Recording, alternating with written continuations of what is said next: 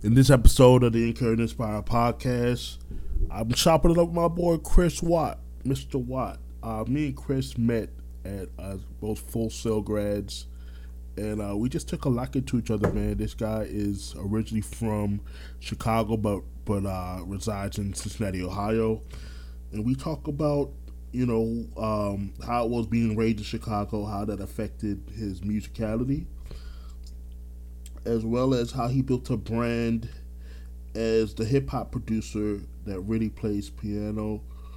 And also, too, what I love about it, what I love about this episode is we also talk about not being in a major city and how that can also be a road to uh, achieve success. And we touch on many more things. So I hope you enjoy this episode of the Encouraging Inspire podcast.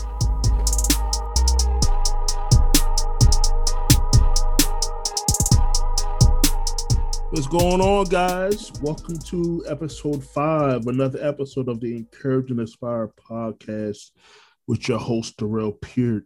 And I got with me, this is actually going to be the first one of us kind of getting to the creative space. Even though, you know, by the time you're hearing this, you've already listened to the episode about Despairs and Dating with my boy George Doman but he's also an artist. But we kind of approached that episode from a different perspective. So this episode is going to really talk about get into some of my creative interviews and the people who I who I really vibe with and rock with. So uh, this is my boy Chris Watt, called himself Mr. Watt. So what's going on, bro? How you doing? Yo, yo, good to see you again, man. Yeah, man. It's it's a great to see you, bro. It's great to see you. Like I love how we built a relationship through social media, being both being full sail guys and yeah, and how that way. Yeah, and the fact that we started um in the in the networking group on Facebook on social, man, and you immediately took a liking to me what I was doing, and we just really built from there. And and then when you came down to Hall of Fame last year, and we got a chance to connect in person, man, it's just been and you've just been a huge supporter of me, man. So I just want to thank you for for for showing love, man, and just really believing in what I do. Oh, definitely. It's it's needed. It's very needed. Yo, fun fact. A year ago, yesterday, we was sitting on the couch. And, Are you serious? Uh, Already? Wow. Yeah, yeah man. Yeah, it's been a year. Crazy. That is true. Today's the 10th, right? That's right. Oh, wow. wow. What a difference a year makes. And about two weeks after that, we was in quarantine.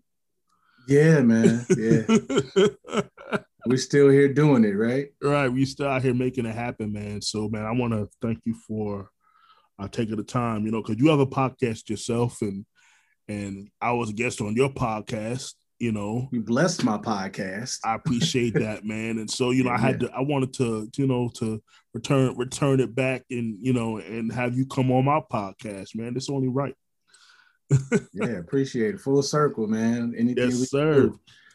Yes, sir, man. Yeah. So, like I said, you know, we connected through Full Sail, and man, talk about before we get into everything, man. Talk about your experience that you had. I mean, you were going online, so it was a bit of a different experience for you than oh, I yeah, did definitely. going on campus. But talk a little bit about that, and and you know how people always talk shit about and say like, uh, you know, they say like, um, oh yeah, you shouldn't go to Full Sail University and all that BS. But cost too much. They're not doing nothing for you. Yeah. Uh, yeah. The the okay. Let's start with with Full Sail. Right. Um, I signed up online in 2017, and I had known about. And by this time, I was in my 40s. Yeah. So I wasn't even. I heard about Full Sail when I was in high school in the 90s. Yeah. But I never had, you know, the there was no online program then. You had right. to I had to go from Chicago down to Florida. Coming from where I come from, there wasn't an option. So Got you. I had to make my own way in the meantime. And by the time that I got to that stage where I had worked and built all of this and that, and I had been working on the craft for a long time, um, somebody became president. And it, in my mind, it was about to take away all the student loans and anything that was available. So I signed up and I gave it my all. And it's rigorous, but you hit this industry is rigorous. Right. It's relentless, but the industry is relentless. Right. It'll chew you up and spit you out, but the industry will do the same thing. Right. so at the end of the day, before I even started, I was prepared for a lot of the stuff that it had to offer. I had industry experience already, but I didn't have the network or the connections. So all I had That- was yo, that is, that's key because I think that funny you say that because you coming to full sail at the time you did, you know, you came there for a specific reason. And you had the industry experience, but you didn't have to feel like you didn't have the relationships you needed. correct. And that was interesting, right? Because when I came to Full Sail, so I've been in the industry, this is my 17th year in the business in some form of fashion, right? And so I started in 04. So I was 19 when I started. I didn't come to Full Sail until I was 28.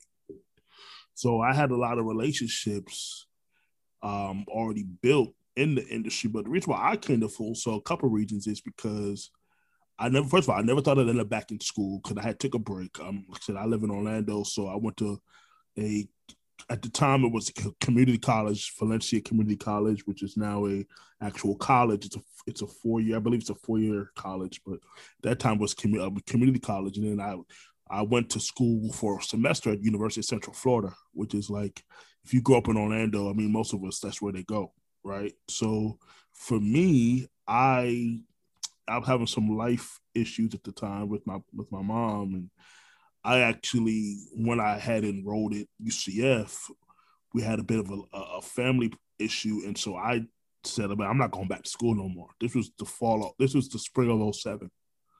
right?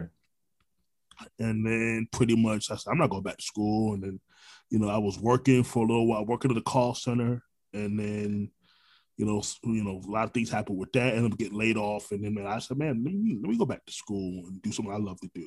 Because one of the reasons too is because my dad, you know, my mom's incarcerated now, but the, and that, you know, but my dad really, you know, you know how that generation is, man. They want to see their kids go to college. I have different I have a different um, philosophy on the way I feel about college these days versus how I used to feel how we how it was you know when I was growing up. I have a different philosophy on that. This is really not the, not the time and place for on this podcast, but but um you know I, I wanted to finish school just because you know my dad wanted to see all his kids finish you know and I didn't kind of want to be I didn't want to be the one person that hadn't finished. And it worked out for me because I ended up getting a free education and I have no student loan debt. And I'm very fortunate in that regard. But I wanted to go to Full Sail really to do something I love to do.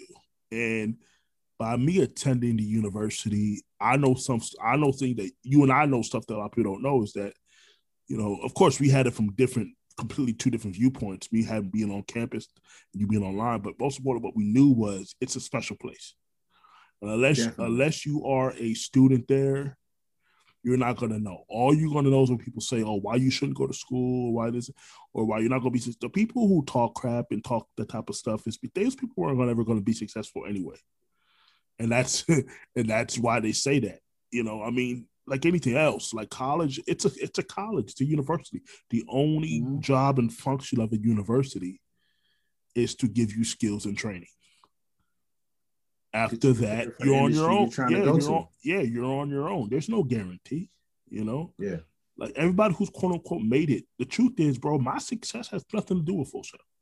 I'm just being real with you, and probably same with you. Like, like you was going to be successful with or without full sail. So the truth is, you don't need a degree to make it in this game. Most people who, I mean, you coming from the from the creative side, I come from the business side. Most people who come from, they don't even have music production degrees or of that. They just get in. They get in off of a relationship.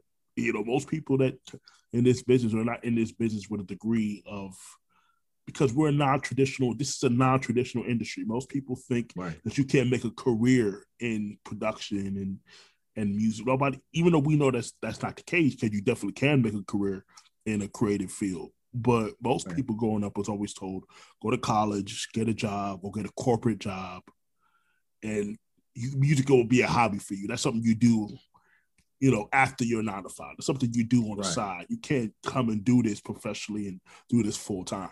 And I think that's a crock of bullshit because I know how hard it is that people dedicate their craft to this and made a living doing this. You know, cats like Leslie Brathwaite, you know, Demo Castellon. These are full sail guys that guys that have been Marcella Araica, you know, I'm speaking specifically. in the in the recording space, they've done really really well with some Right. really great industry credits and have made a living doing The- this. You know, the the dope thing along with that, like you're talking about the upper echelon of those people, right? Right. But they also have hundreds, hundreds of other people that work with them that make a living doing this. right, I made a living as a session musician for the longest time. right, Like nobody knew me. You just hit me up. Hey, I need some keys played. Right. you know what I mean? That's like, true. all right, what time you need me to be there? I came in and played keys based on what you did. I got my check and I was gone. yeah, That- bro. no credits, none. I I didn't know. think about anything like yeah, that. and a lot It- of cats. That's a lane. Oh yeah, let me tell you, a lot of cats make a full time living doing that because at the end of the day, you always gonna have a job where somebody needs to get something played, especially because nobody, especially Right. if you want somebody to play something, you don't have to worry about getting them publishing, you know, away from somebody. so hey, I just need to come play these keys. Right. So I need you to do Yeah. and play it exactly how I want you to play it and give me my little check. Hey. So I mean, you know, you walk away for an hour or two of work with a couple hundred bucks in your pocket. Yeah, you're done for the You, week. you know, you know what I mean? Two You know, hours, you four make hour session. yeah, you might make Right. you might make five hundred dollars for that, you know, for a day, you know. Yeah. So I mean, you do it a couple, you do that three or four days a week. That's two thousand dollars, you know. You doing this full time. I think a big thing about we was talking about full sail. You don't ne- you don't necessarily need them, or any school, Berklee, none of that. But the aspect of them shifting, helping you learn you, a different viewpoint to Right. know that these things exist. Because average people don't even know they exist. Right, I'm still learning about jobs in the industry, and I'm like, that's a full time job.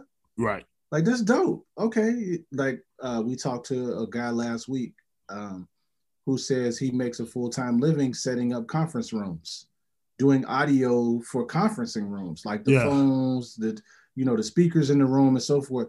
I'm doing that for years. Like that's a full time audio job. Right. And so many making- right. And so many people think when they hear, especially in, in, in audio, folks, a lot of cats only think about the studio. They only think about because that's what's well, that's the sexy stuff. Because that's the stuff that people want to do. But sometimes it- the journey kind of is like the journey in this business, especially in audio. Because what people don't realize about audio is that it pays very little starting out. Yeah. So because of you have to build, you have to build this thing. You know, you have you need relationships. It's a fun thing you love to do, but it just pays. Anybody will tell you, and I'm not in that space every day, but I just know from people who I know know that it pays very little when you're first starting out. You know, you got an intern, and, and, and nobody's and you're not getting paid sessions right away. You know, Yeah. the stu- you know, so you going You in there, have, you can. It's Yeah, you impossible. can, you but- definitely can, but you know, I think it's ab- like any other yeah. industry. Like, Right. you know, if you're in business, right, you got to start as a secretary, or you started the doorman, or you started in the fi- the uh, what is it? Remember they used to have a filing room, the mail Yeah. room. yeah, The, the mail room used to be the job back in the day. That's the only way you could get into the Right. company. You got to come in and bring mail around to the offices, exactly. and that was like seven dollars an hour. Then you get moved up, and then Right. so forth. Like if we think about the grind that you have working for somebody else, if you apply that same grind to working for yourself and changing lives at the same time, that's an amazing thing nobody can take from you, man. I. Exactly. Exactly. And this is an industry of passion, man. You gotta have passion when you're doing this. And I think that's a big thing, man. It's passion. Passion is key, education is key, and hard work is really key in being in the space, man. Yeah, in the space. hard work. You gotta love it. I think You- passion. You gotta start with passion. You gotta start with love because if you don't love it at three o'clock in the morning, you're gonna break down, start crying like I Yeah. quit. yeah, man. But the money doesn't roll in right away. So I mean, you have there's a lot of things that come into play, especially if you have a family and you have those things like that. So you have to have a real talk with just with the people, with your significant other, or whatever it is you have to let them know, hey, this is, you know, let me have my space. Right. This is gonna pay off, but you gotta you gotta let me do what I do. And so it takes a right. Right. I always say, if you want to be in this business, you have to pick the right part of the walk of life with, because not everybody's gonna understand this, especially if they don't come Personal and business. right especially if they don't come come from the space of what this works like if people who come from a traditional corporate background they don't understand entertainment because it doesn't work the same way it's like it's like apples to oranges right so you have to have a real talk and a real sit down and be like look you know i know this doesn't look like much but if you just stick it out with me it's gonna come together. yeah. You know what I mean? You know, so so I think that's that's real key, man. Yo, so man, like, so talk to me about growing up in Chicago. Like, what was that? What was that like for you? Amazing. Uh, it's I think it's one of the unique unique places that you can compare it to New York and LA because it's a true melting pot, right? Okay. There's right. not a there's there's not a overabundance of any one type of person. So you get this. I refer to gumbo. It's like gumbo, man, and it and it changes over time, right? Right. The longer you leave gumbo in the refrigerator or you leave it on the stove, it's going to change a little bit. Then you can go back and add something else to it. Uh, you get exposure to a lot of different food, a lot of different cultures, and along with that comes a lot of different music and right. viewpoints. And you know, I was born in the '70s, so I got to see a lot of the stuff that they're talking about nowadays firsthand, like the Black Messiah movie. Like I lived through that time in real time. And I think like a lot of, you know, New York, you it's one of those things that if you have the opportunity to be around that many people at a very young age, not as an adult, I think at a young age you get to gel with people differently. And right. your experience right. comes up like that. So I appreciate it. I think it molded it molded my personality as well as my sound. Definitely, some of the greatest musicians come from Chicago. You know, a lot of the, a lot of the great musicians come from Chicago. You know, either migrated there or started there. Right.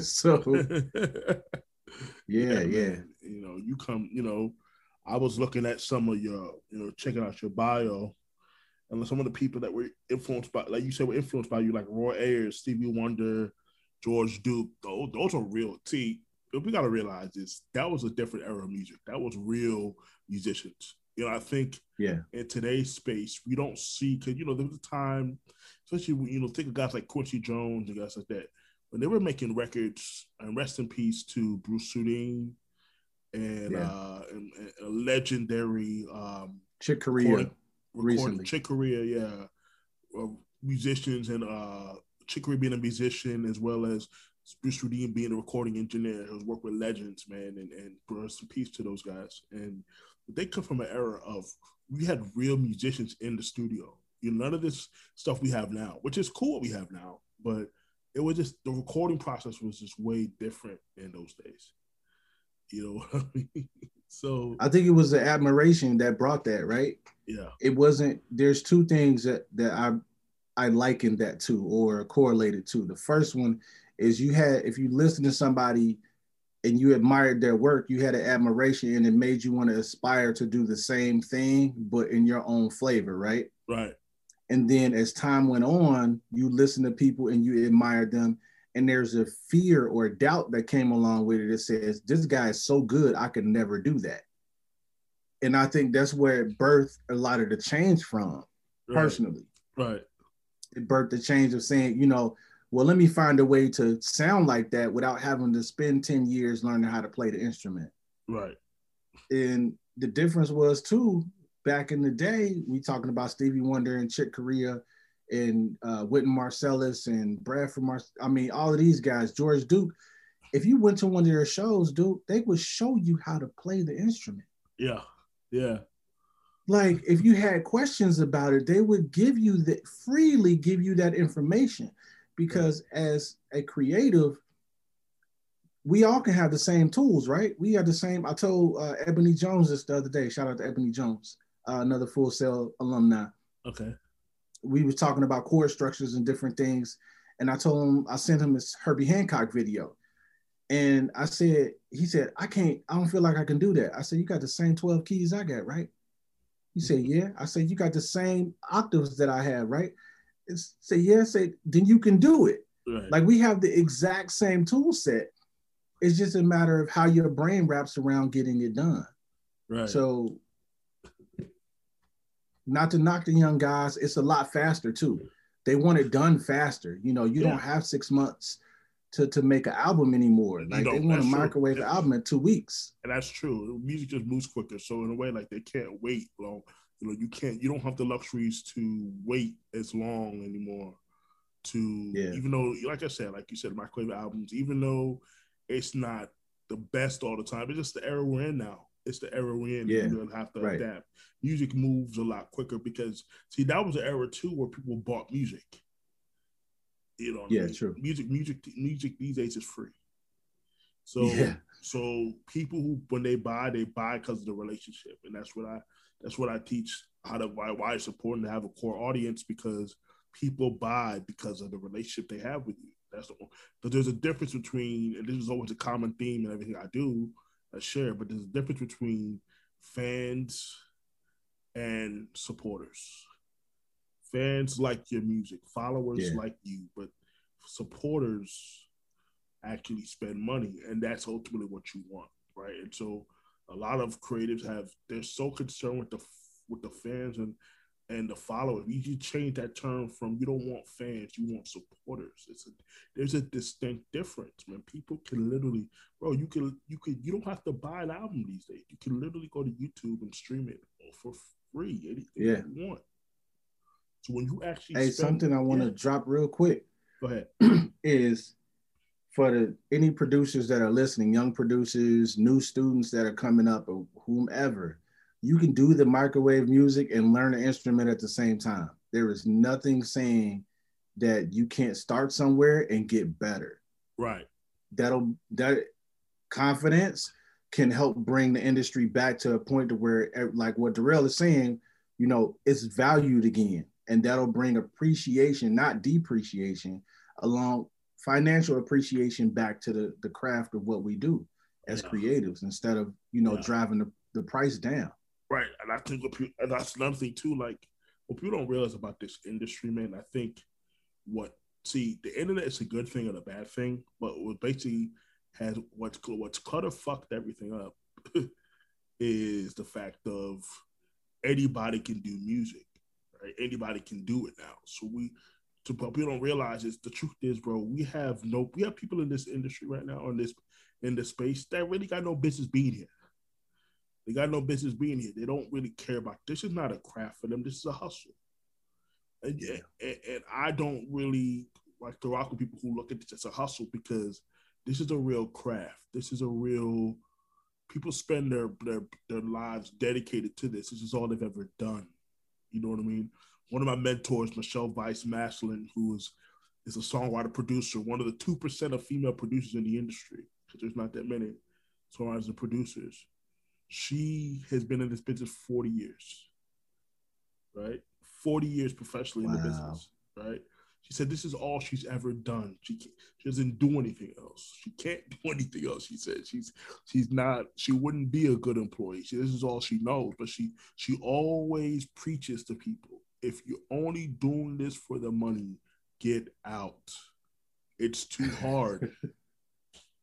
it's too hard. And those are her those are her, her words. You know, it's too difficult. You can there's there's far other things to better easier things to do to make money than trying to be uh, a professional creative artist Right. Yeah. I, I don't like you know, bro. I don't like to use the word recording artist. It's an old term. Doesn't really in today's space. The recording artist term is not really what it is. You're a content creator. I would much rather Yeah. call in, in the digital space now. You're creative. You're a create. You're a content creator because that's what it is. Like back in the back before the industry went went digital. You, yeah, it was a record because you don't make your money in the recording space anymore. You make your money Yeah, that's you true. know, you make your money, you know, uh, on, on the road. You know, these days, you know, it's about creating content. Content is everything. Yeah. So I think I, I you will ever rarely ever hear me say the word recording artist. I just don't think it works in today's space. I just that's just my philosophy. I could, you know, people don't Nah, have to agree with me, but true. but I just don't. I think it's an old term. I think we have to evolve with the times.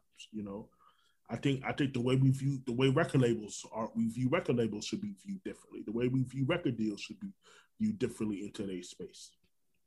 I don't think that we should be saying, "Hey, this is I have to." We do album cycles anymore because the truth is, when you get signed to a major, you might put out five or six EPs before your album ever really drop. Before you drop a full LP right? So if if your contract says you have to deliver two 45 minute LPs in your contract, but you've dropped six EPs. That doesn't equal out to 40, that doesn't equal out to one LP of 40. You still have to deliver that, right? So I think the term should be you should be looking at things like, okay, how many masters do I have to deliver within my agreement? Right. Yeah. Versus it being how many albums, because music just moves so fast now. Music moves quick. Like you said, there was an era where you would take six months to do a record. That's just not the era we live in now. I mean, there was a time where you, you radio only played three minute records, like three or three and a half minute records, right? But now, because of the the algorithm on the DSPs, like for instance, like Spotify, right? So Spotify pays you a royalty after 30 second after a 30 second play. You, did you know that? I'm sure you probably yep. know that. So yeah. that means that so people so a lot of younger artists know now, they know that I can if I have a two minute song, a minute and 50 minute, a minute and 50 song, a minute and a half song, if I'm getting played on 30 second or 30 second, if I get paid after 30 seconds of royalty, the attention span's a lot lower. So I could probably get somebody to listen to a minute and a half song twice that it would be for a three minute song. Yeah. So I back get paid. So I get paid twice for the same amount of time that it would take to get me to listen to one song one time. You know. Right. Because so it doesn't think, change. Right. So so that's that's kind of the way music has become. I think, but I think you know we have to definitely what has to definitely change too is the way songwriters the way songwriters get paid because it's just hard to make a living off streaming. It's really hard for songwriters. Like the label, look, the labels are making money. The labels are making money because of the fact that they have the art, the, the big, the big artists the, on the major label. They control the record labels. Major record labels control the majority of the editorial playlists. So you're not getting on those. So I try to tell independent artists, stop trying to go to Rap Caviar. You're not getting on Rap Caviar. Stop chasing Rap Caviar. You're not getting on. And you wonder why people say all music sound the same. It's curated like that for a reason. reason. Exactly. Exactly. You know what I mean? So everybody's trying to get, you know, a colleague, um, a, mentor of mine, Barry Coffin, who is an industry veteran, and he's working on he's working on a music discovery platform called We Get Music. I'll tell you more about it you know, off off off the air with this. But he's literally saying the, the system is so rigged. The only thing that we can really do as a songwriter is basically create our own, like take our ball basically and go home and do something else. Basically create our own system because there's no way that the independent artist can survive, you know, and and the and, and the and the songwriters can survive making pennies on the stream. You just and, and it just it's it's damn near impossible while we're we're talking about that, you brought you brought that up as a perfect reason why I went to Full Sail. Is because I can navigate in the artist space in a recording, having my own recording studio, mixing and mastering and engineering. I can do that for local artists all day standing on my head, right? Right. But what made me want to shift because the artists aren't getting paid, so then they don't pay the studio. That's yeah. a trickle down thing. So that's what made me say I need a network to get me into TV, film, and video games. Yeah. Because that's an industry that needs people like us and we're right. still valued in that industry because yeah. they can't do what we do over there. Right. They do visual stuff over there. Right. So that's what led me to getting into independent films and you know, I had to I had to learn that aspect of it from people who knew it. Yeah. Hence, you know, project portfolio classes and orchestration classes and so forth. Right. Because it's the technical part to it that I didn't understand. Right. And then once I did, I said, if I, if the network comes along with it, I'll be good. Yeah. So, yeah. That nah, that's no, that's real talk because I think you're realizing the the, the, the real space for for producers and songwriters, mostly producers, is that they can still make some money in the sync world. In the sync yeah, space, you know, that's where the majority of people who write for television and film that's where a lot of their money's coming from because it, it doesn't pay as much anymore to put records on artists on, on like it's a, it's a prestige thing now. It's not so much you know you're getting paid, you know, because there was a time in the '90s where, where or if, let's say you had an album cut, not even the single, you might get twenty thousand a song. You know what I mean? Yeah, and you good for the year. Yeah, you You know, I mean, because that was the time where, where people were where, where people were buying records. You know, were buying so I mean, you were buying the CD for 16 18 dollars for 13 dollars you know at the same time during that era right? right? you can go and perform and people don't talk about this a lot but it was something i had brought up before you go to perform everybody bought a ticket yeah now 20% or 30% of the people who would have bought tickets are now watching because somebody brought their cell phone to the concert right. and they're holding it up and right. they're still getting the concert for free. Now they're cutting into your your your uh mechanicals. Yeah. Because you're performing that live. And like that's a whole nother it this is a onion with right. a lot of layers to it. Right.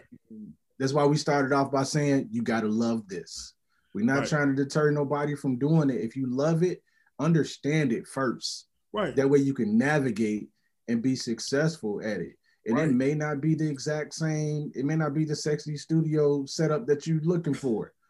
But if you can keep the lights on and food in your pocket and gas in the car and you're still in music and audio right. enjoy that. And you look at a friend of ours like alexandra perryman who's that's the homie right there yeah, you know, her, you know, yeah, like she she, she started out TikTok. yeah, she started out thought she thought she wanted to be in the studio. I know I know her story a little bit, and she was talking about, and I definitely got to get her on here. So you just yeah, she was she, on my show. I think she's super dope. I just cause you know my podcast is about, you know, my podcast. We, we, we talk we talk to people whose stories just simply encourage and inspire me, and I'm like, yo, so if they encourage and inspire me, I'm bringing them on, even if they, they might not have nothing to do with entertainment you know. But if their if their stories encourage and inspire me, you know, I want I want to talk to them, you know. That's what's so. Up. But yeah, she's super dope because she thought she wanted to be in the studio. I wanted. She realized early on that studio wasn't her space. She didn't like being in the studio. She didn't like being in that world. Like there's some people who they just want to be studio people. They just love being in the they love being in that room. They just that's you know and she, but so she thought she found at NASA doing audio for NASA. And think about it, who their first real job in the industry? You got a government job. you got NASA your first time out out the gate. Like I mean, I mean, people have been there. People work, you know, years and years to to try to get a position like that. You get that out the gate. Out the gate. you know, you get so, like twenty people in history who've had that job. Right. You know what I mean? Like, think right. about it. It's only a handful of people in history right. who've had the job that you're doing now, and she's killing it. You know, shout out to Alexandra Perry.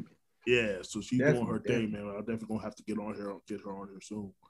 But yeah, I mean, you look, you got, you gotta, you gotta love this thing, man. You gotta love, um, this everything about this, right? I always tell people there's three, there's three parts to music. There's the music industry, there's the music business, then there's the business of music, right? Yeah. All three things got to be navigated differently. Like the music industry, right?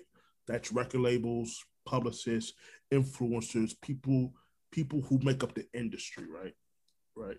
Then you have the music business, people who offer services like I do, music business related services, commerce, stuff like that, merch, every you know, thing, you know, experiences. That's the music business, right? The business of music is intellectual property yeah. copyrights, understanding publishing, contracts, things like that, right? So, and that's still new.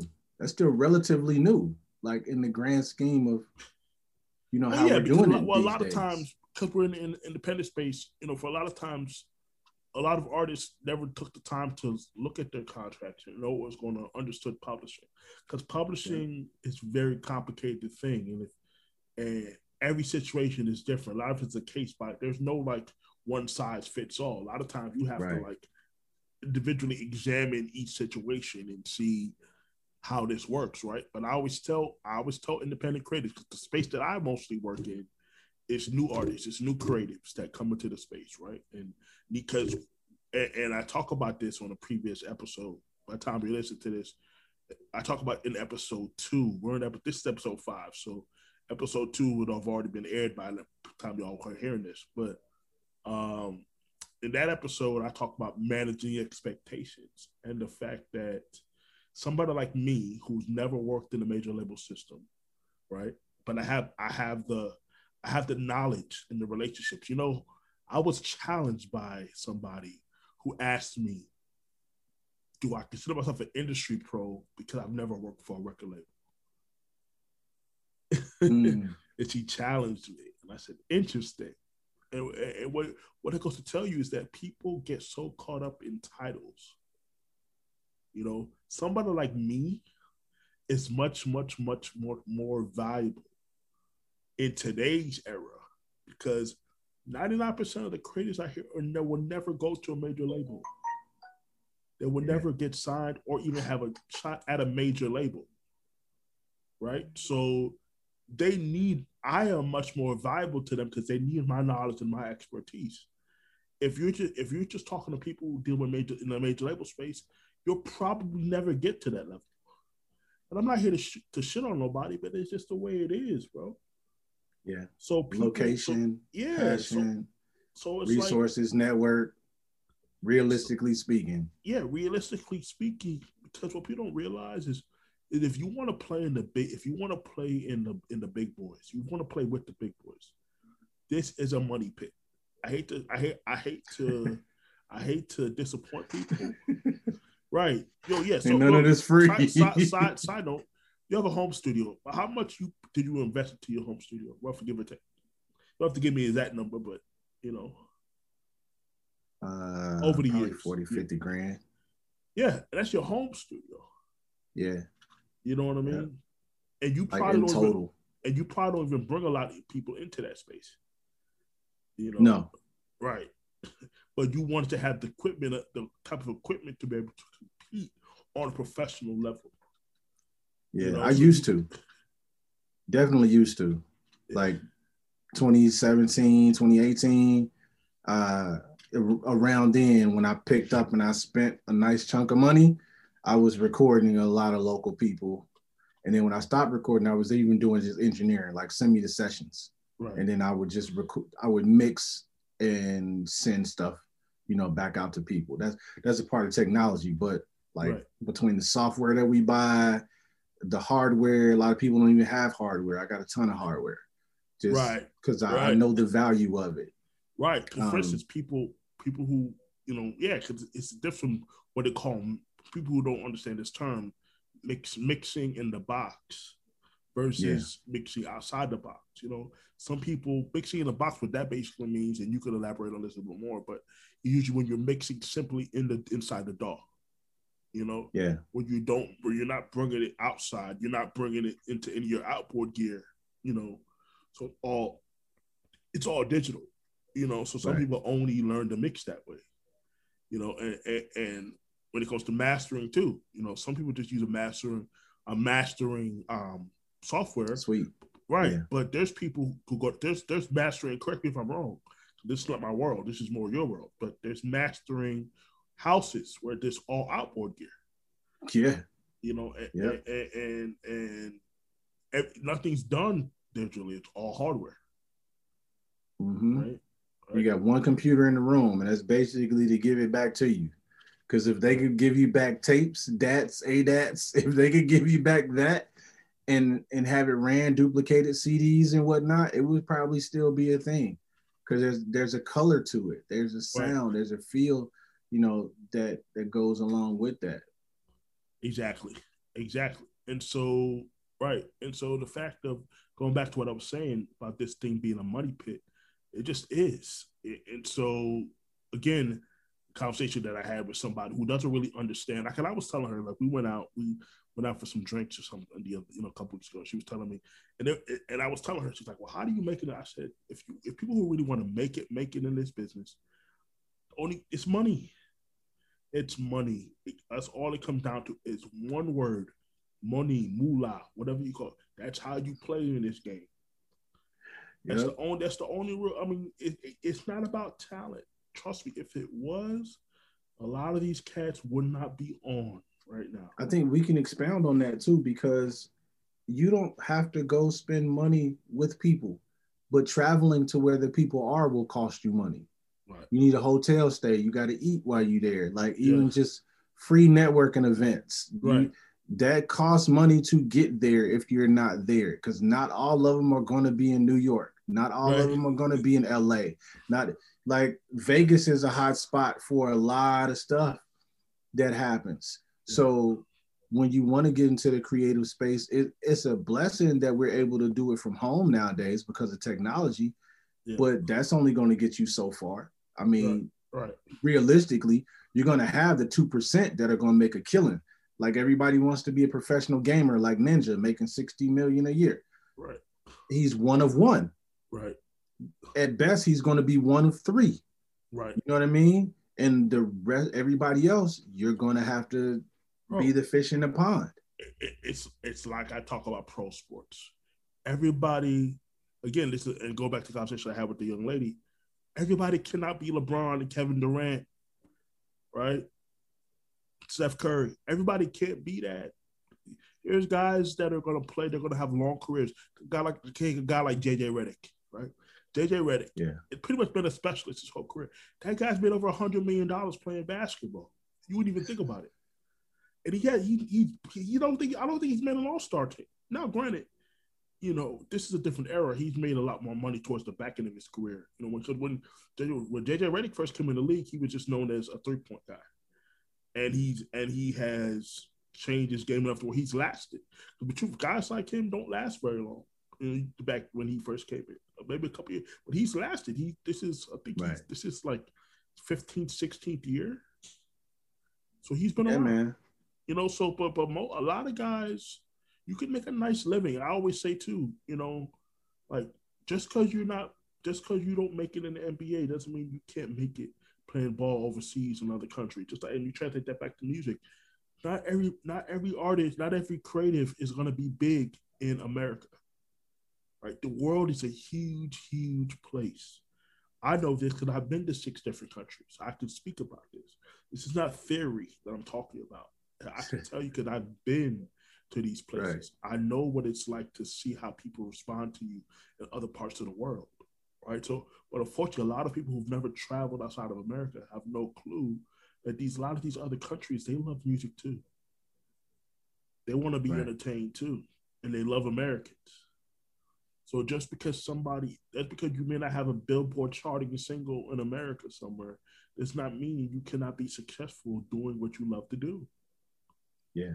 You know what I mean? Hey, uh, Dan, Dan Brown Jr told me about two years ago. Uh-huh. More than likely, you won't get rich, but you can make a living. That's oh boy, I, bro, I say it all the time. I say that to people all the time.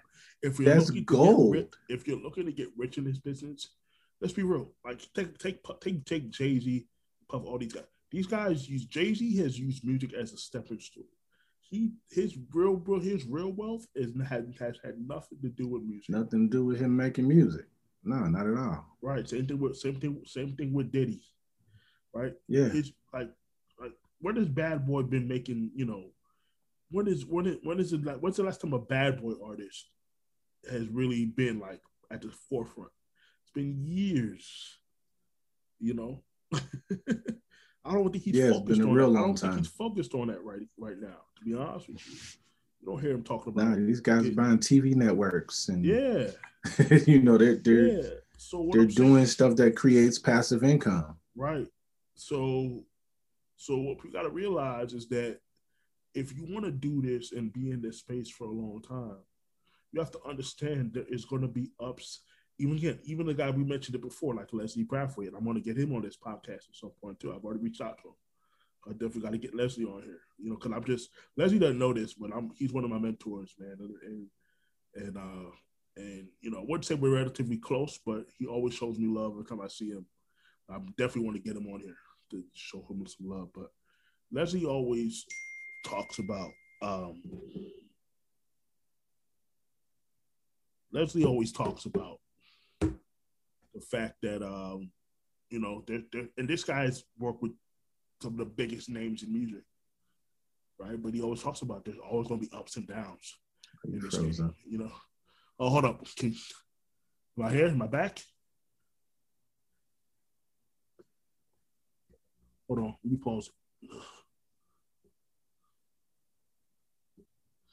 Yeah. So you know, Leslie always tells me, or I've heard him say, like, look, there's always going to be ups and downs, even for a guy like him. You know, um, for what he what he you know he does real well. You know, but he said you always got to be prepared. There's always going to be in this. There's always going to be ups and downs in this business. You know, and so you got to be prepared for that. You know, in, in the space that we're in. You know, it's not always going to be glitz and glam all the time. It ain't always going to be money always flowing in all the time. It's the nature of the game. This is why you got to treat people. Uh, my, Brian Michael Cox talks about this. He says the way you treat people coming up is how they treat you going down. so, so, so definitely. So, if you're an asshole on the way coming up, cats will remember that as you go down. When the phone stop ringing, Okay, when the phone stops ringing. Oh yeah, because it will. It will eventually. That phone. I, I tell this to everybody. Every every major artist that's Scott Storch said that.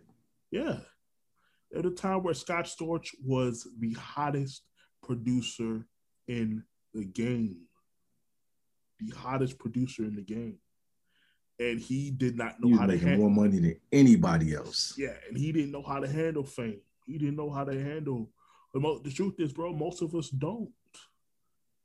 So anybody, if they can sit here and tell you that they know how to handle fame and what what fortune, nobody, because we're not human beings are designed to deal with that type of money. Most of us don't, especially if, if you don't come from that, you know. So, bro, you get anything you could possibly want: women, drugs, money, anything you want you have access to, and that's dangerous. That could be really dangerous. if Definitely. You, if you don't know how. No, nobody tells you no. Right. Right. Like when you get to that level, no, nothing is off limits, right. and that is it can be intoxicating. Right. You know what I mean? It's like you get what is it? They call it drunk with power. Right. You get drunk with power, and that's why a lot of people end up like you just said, they fall back down. And it doesn't really matter what what level you got to. If you can't handle it there, if you can't handle it on the way up, definitely for longevity, then you were you started for the wrong reason. Right. You ended for the right reason. And that's just it. It'll, you know, it, it, it runs that round, it runs that full circle and karma comes back at you. right. That's right. what I think. like no, that's facts. Yeah. That's so, fact. That's facts, man. Oh, what I want to. One thing I want to also talk about with you, bro, is I love also I love your bio, and you talked about, you know, how, tell me about how you built a, a brand as the guy, the hip hop producer that could really play the piano. Talk to me about that. What's the, what was that about? You know, in your that, bio, you, you talked about that. Yeah, that came from um trying to be specific, right? Like the important part about standing out is being specific about what you do. Right. And since I had been, I was playing before hip hop existed. Right. I mean, hip hop wasn't a thing when I was learning how to play, you know, uh, Duke Ellington pieces, when I was playing Stevie Wonder. It wasn't a thing. Uh, the closest thing to hip hop at that time was George Clinton, right? So we had P Funk, and I wanted to play P Funk. Right. Well, when you had talent shows back then before we even had drum machines because I didn't have instrument. You learn how to play this stuff, and then hip hop comes along, and you're first. We're first generation hip hop. It didn't exist right. before we were born. Right. So hip-hop is, it hip-hop evolved. Hip hop is seventy three. So let's sort of say you're you're born at least in the early. I didn't ask how old you were, but you were born at least in the early yeah, like, 70s. You know. So we were we were right there, right. and I started playing everything. When people wanted something done, I say, yo, you know, Cass was sampling. I'll be in the studio with different people yeah. and they try to chop a sample up. Well, I started playing their sample chops.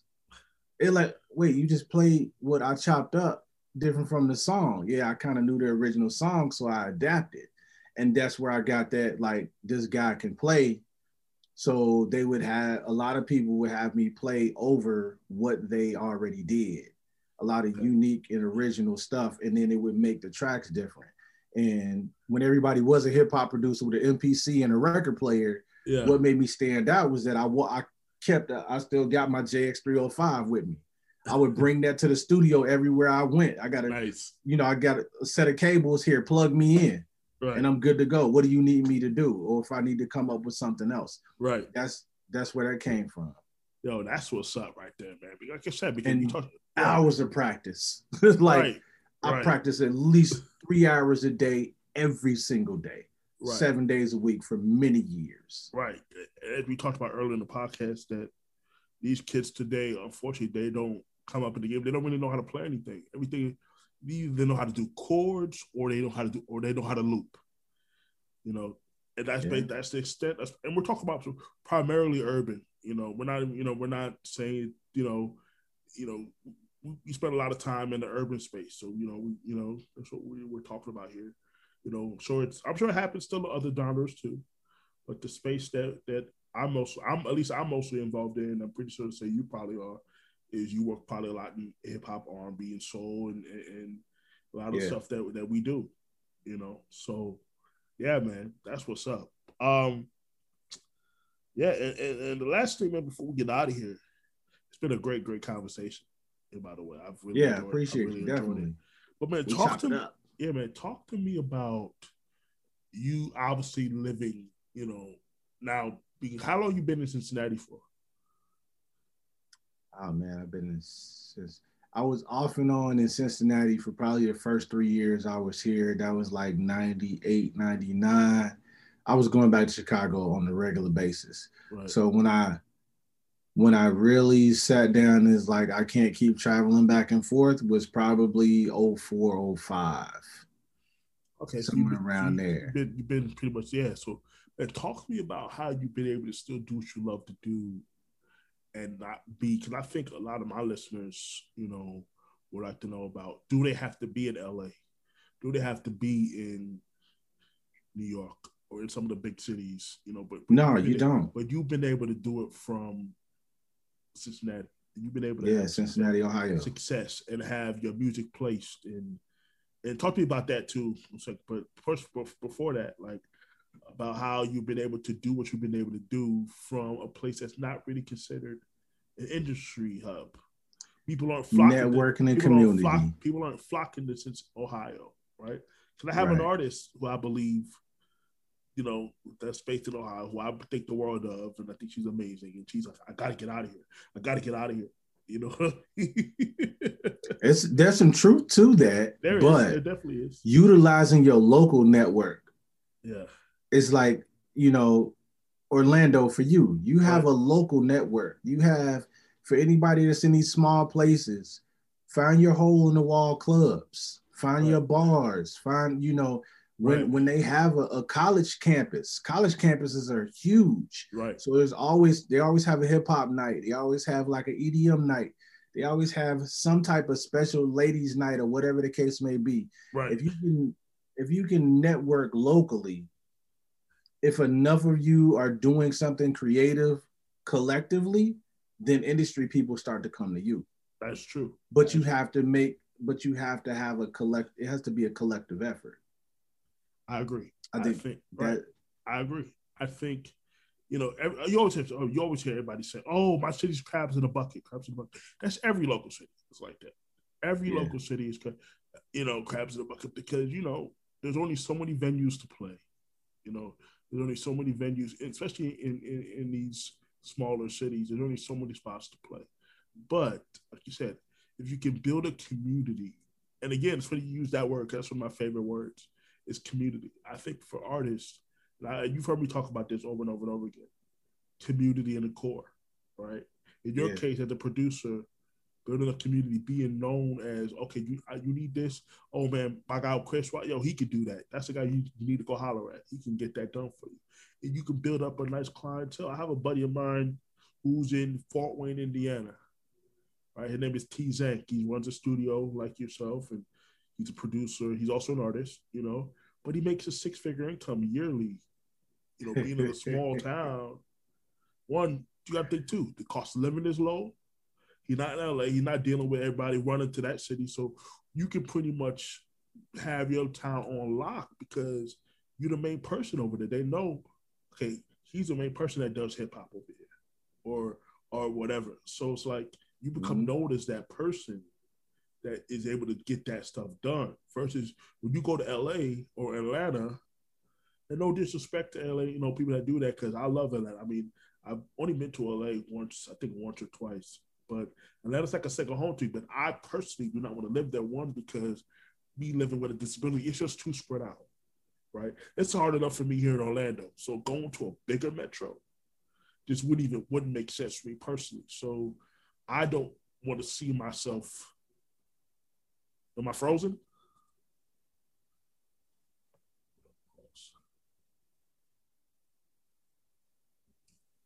Yeah, so you know, the fact of one of the reasons why I, you know I chose to stay in Orlando was just because, you know, it just made sense for me because me, you know, living, me trying to make it out in LA or Atlanta, some of these bigger cities, just wouldn't make sense. So I knew I was going to have to take a kind of a, a less a, a path of, all right, I got to do it here in Orlando. It's where my support system is. I got to be here. So I think, and I've been able to do some cool things myself. So, uh, you know, I think I think there is something to be said about not always having to be in the biggest city, not always having to be in um, a hub, so to say, right? And still able to get you know. Even even for the people in New York, they travel to Jersey, they travel to the different boroughs, they travel, you know, in their local area, and not just in their one little spot, to get more community. That that's something that happens in LA as well. They travel to different. LA is huge but they travel to different clubs in different areas in different sections in different counties you still should move around. So like for us we go to columbus we go to cleveland we go to lexington we go to louisville we go to newport like uh in some places lawrenceburg you know it's a lot of cities in the area that we could hit to make things happen in. Right. So if you, if you are in those spaces utilize what you have. You know, those are still resources. Don't think any less of them because they ain't got a, like you said, they ain't got a name attached to it because they ain't got a title attached to it. Right. A lot of a lot of people think that, man, because the what, I think what people got to realize too, man, success looks different for everybody, and I think some people only see success in one prism, and that's all they see. And I think when you approach from that mentality, then you, it's going to be very hard for that person to be successful. Very, very, very hard. Because yeah. If you only see success in that one space, to me, this is this okay, do you want to be famous or do you want to be successful? Right? Two different things. Do you want to so to yeah. me, the way you become successful is you bring value. Right? Because people who are famous, who are, you know their name, they're very famous, but they're not successful, but they're very famous. You know, you know, yeah. So I think that people, yeah, especially in, in in this type of space, man, you should really strive to want to be successful. And in this business, does that mean can you make a living doing what you love to do? And that's okay, man. 99% of the creators out here, Chris, you know this, bro, are not going to be major. They're just not going to be. You know, there's only there's only less than 10,000 artists signed to a major label contract right now.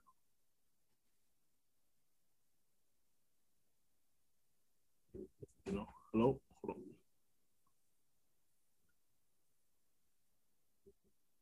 Yeah, so, you know, only about only about 10,000 10,000 less than 10,000 artists um, are signed under a major label or subsidiary of a major label right now. So there's a, there's about eight million artists across the world that consider themselves independent artists.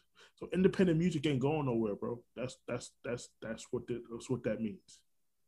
You know, independent artists ain't going anywhere. So, especially now, right? So you know when, that's when people yeah. are doing one stops. Yes, yes, yeah. And, when, and to me, if, especially in the, yeah. as as a producer, when you own your music, you know, when you own your masters and you own your intellectual property, man, that's music supervisors love that stuff and industry pros who deal in that space love they love first of all they love they want they would rather work with independent producers anyway independent musicians anyway they don't they would much rather because one it's much easier for them to clear that music than trying to go trying to clear major songs a lot of times you might have one song that's yeah. a major song you may have 15 different publishers on the same record so you have to track down 15 different publishers versus if you're dealing with independent artist slash producer or whoever, if they own everything, everything's one stop. You don't have to go to every to, to all these people to get the music cleared. Yeah. You know, so bro, it's been a great, great conversation, man.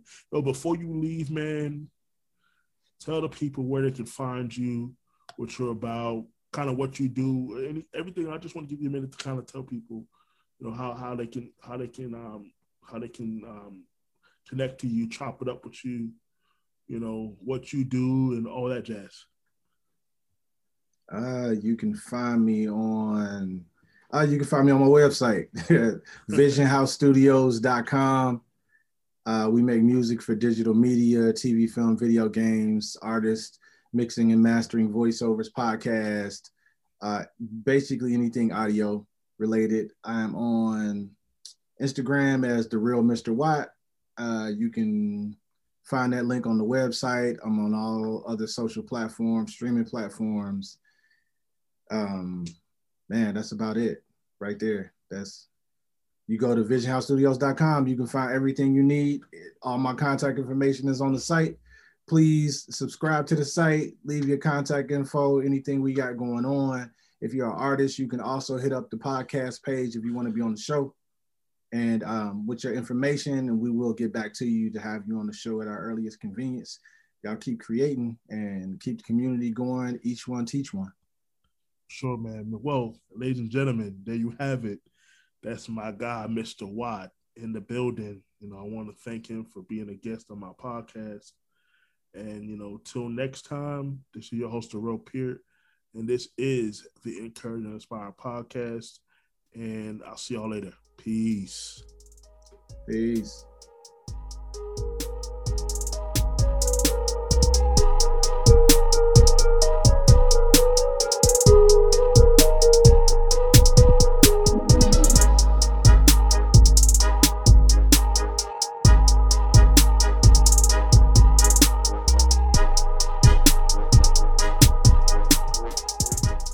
If you are an independent creative who were just encouraged and inspired by what you just heard of this podcast episode, and you feel that I'm the person that can join your team to help you create a framework for success as you navigate the new music industry, what I want you to do, I want you to shoot me a text directly at textdurell.com. That's D U R E L L, textdurell.com.